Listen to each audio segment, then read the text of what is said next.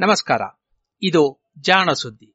ವಿಜ್ಞಾನ, ವಿಚಾರ ಹಾಗೂ ವಿಸ್ಮಯಗಳ ಧ್ವನಿ ಪತ್ರಿಕೆ. ದಿನದಿನವೂ ವಿಜ್ಞಾನ.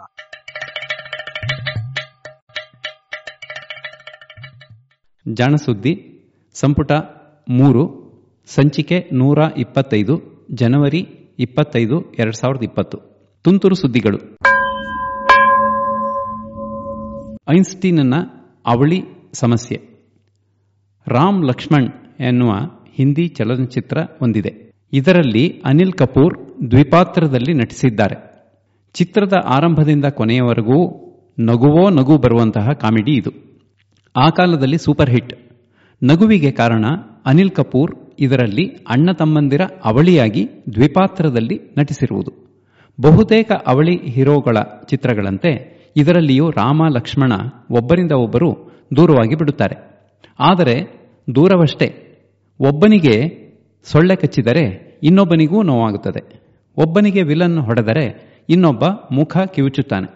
ಹೀಗೆ ದೂರದಲ್ಲಿದ್ದರೂ ಒಂದೇ ರೀತಿಯಲ್ಲಿ ನಡೆದುಕೊಳ್ಳುವುದೇ ತಮಾಷೆ.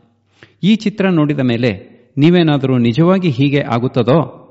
ದೂರದಲ್ಲಿದ್ದರೂ ಒಂದೇ ಸಮಯದಲ್ಲಿ ಒಬ್ಬರಿನ್ನೊಬ್ಬರ ಜೊತೆಗೆ ಅಂಟಿಕೊಂಡಂತೆ ನಡೆದುಕೊಳ್ಳುವುದು ಸಾಧ್ಯವೋ ಎಂದು ಯೋಚಿಸಿದ್ದಿರಬಹುದು. ನಿಮಗೆ ಉತ್ತರ ಗೊತ್ತಿದೆಯೋ ಇಲ್ಲವೋ? ಆದರೆ ಇದು ನಿಜವೇ ಆಗಿದ್ದರೂ ಇಂತಹ ವಿದ್ಯಮಾನದ ಸತ್ಯಾಸತ್ಯತೆಯನ್ನು ತಿಳಿಯುವುದು ಸಾಧ್ಯವೇ ಇಲ್ಲ ಎನ್ನುವ ಸುದ್ದಿ ಬಂದಿದೆ.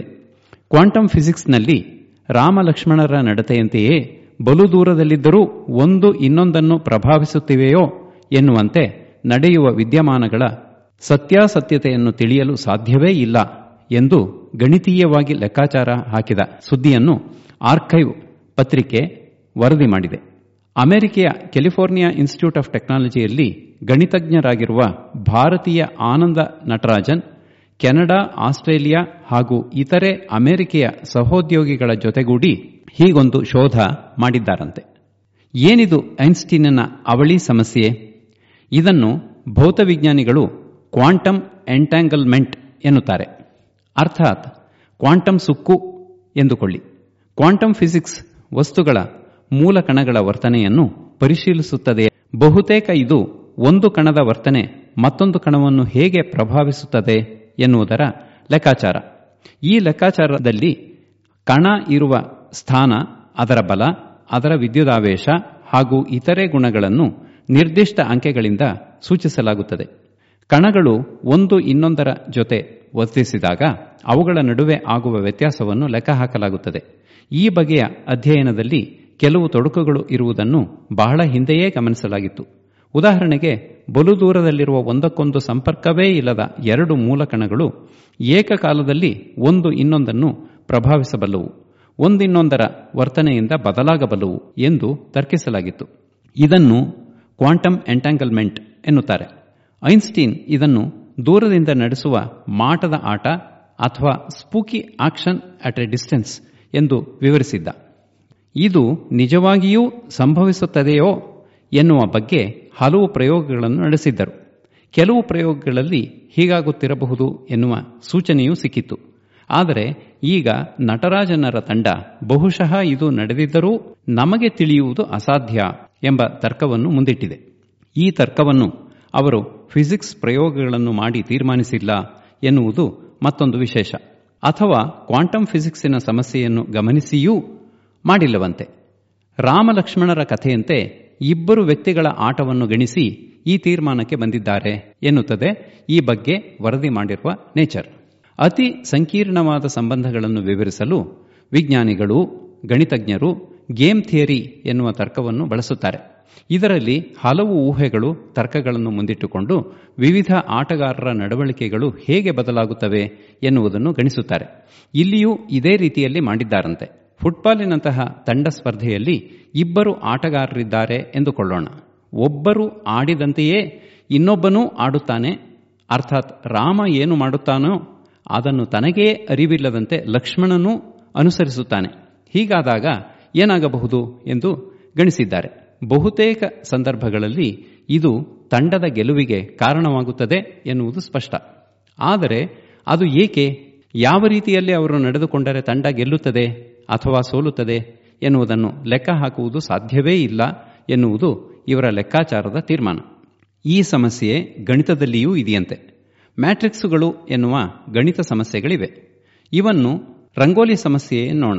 ಸಮಸಾಲುಗಳಲ್ಲಿ ಸಮಸಂಖ್ಯೆಯ ಚುಕ್ಕೆಗಳಿರುವ ಎರಡು ರಂಗೋಲಿಗಳಿವೆ ಎನ್ನೋಣ.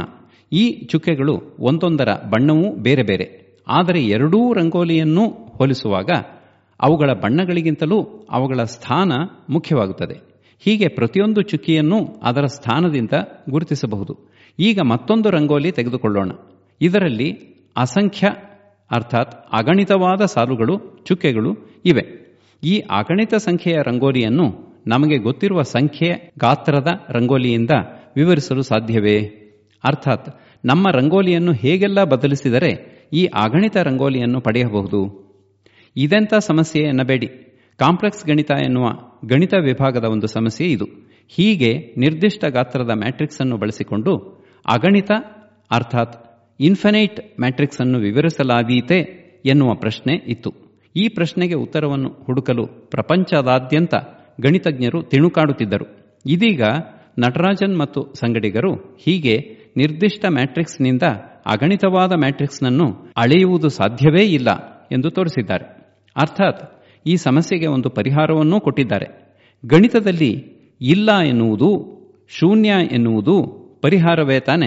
ಹೀಗೆ ಅವಳಿ ಸೋದರ ರಾಮಲಕ್ಷ್ಮಣರ ನಡವಳಿಕೆ ನಿಜಕ್ಕೂ ಒಬ್ಬರು ಇನ್ನೊಬ್ಬರನ್ನು ಪ್ರಭಾವಿಸಿ ಆಗಿದ್ದೋ ಅಥವಾ ಪ್ರತ್ಯೇಕವಾಗಿ ಘಟಿಸಿದ್ದೋ ಎನ್ನುವುದನ್ನು ತೀರ್ಮಾನಿಸಲು ಆಗುವುದೇ ಇಲ್ಲ ಎಂದಾಯಿತು.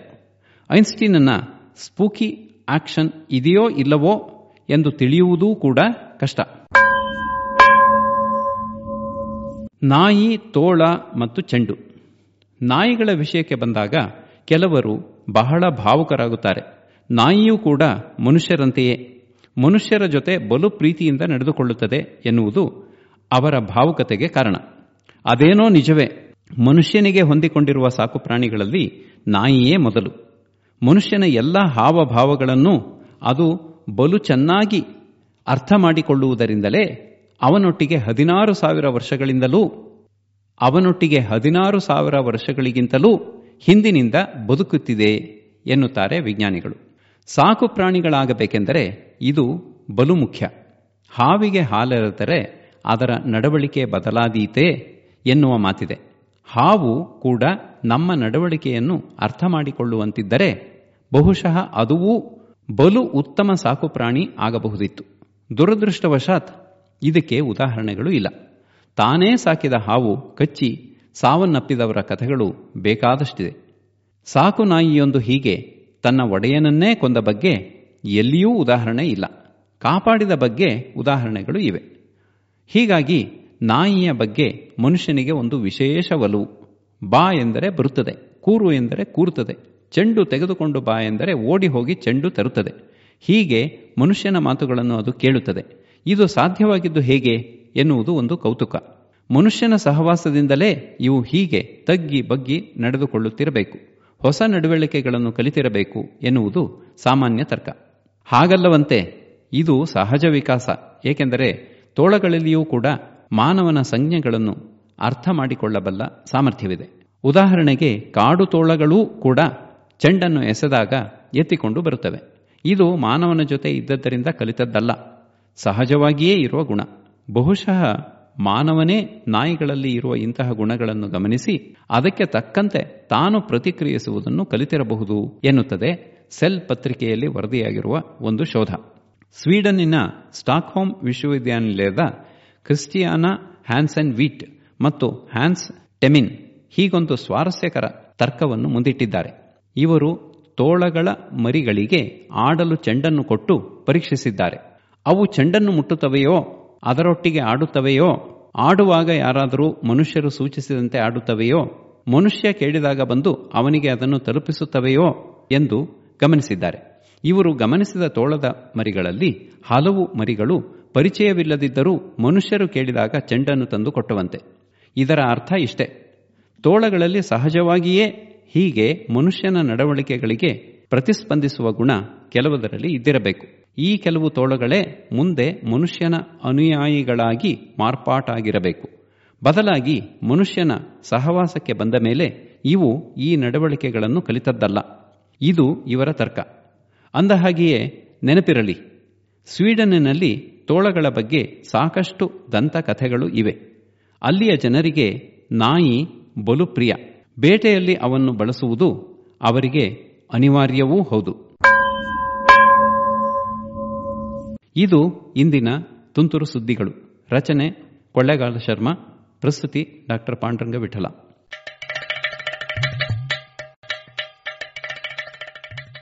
ಜಾಣ ಸುದ್ದಿ ಕುರಿತ ಸಲಹೆ, ಸಂದೇಹಗಳು, ಪ್ರಶ್ನೆಗಳು ಇದ್ದಲ್ಲಿ ನೇರವಾಗಿ ಒಂಬತ್ತು ಎಂಟು ಎಂಟು ಆರು ಆರು ನಾಲ್ಕು ಸೊನ್ನೆ ಮೂರು ಎರಡು ಎಂಟು. ಈ ನಂಬರಿಗೆ ಕರೆ ಮಾಡಿ, ಇಲ್ಲವೇ ವಾಟ್ಸಪ್ ಮಾಡಿ.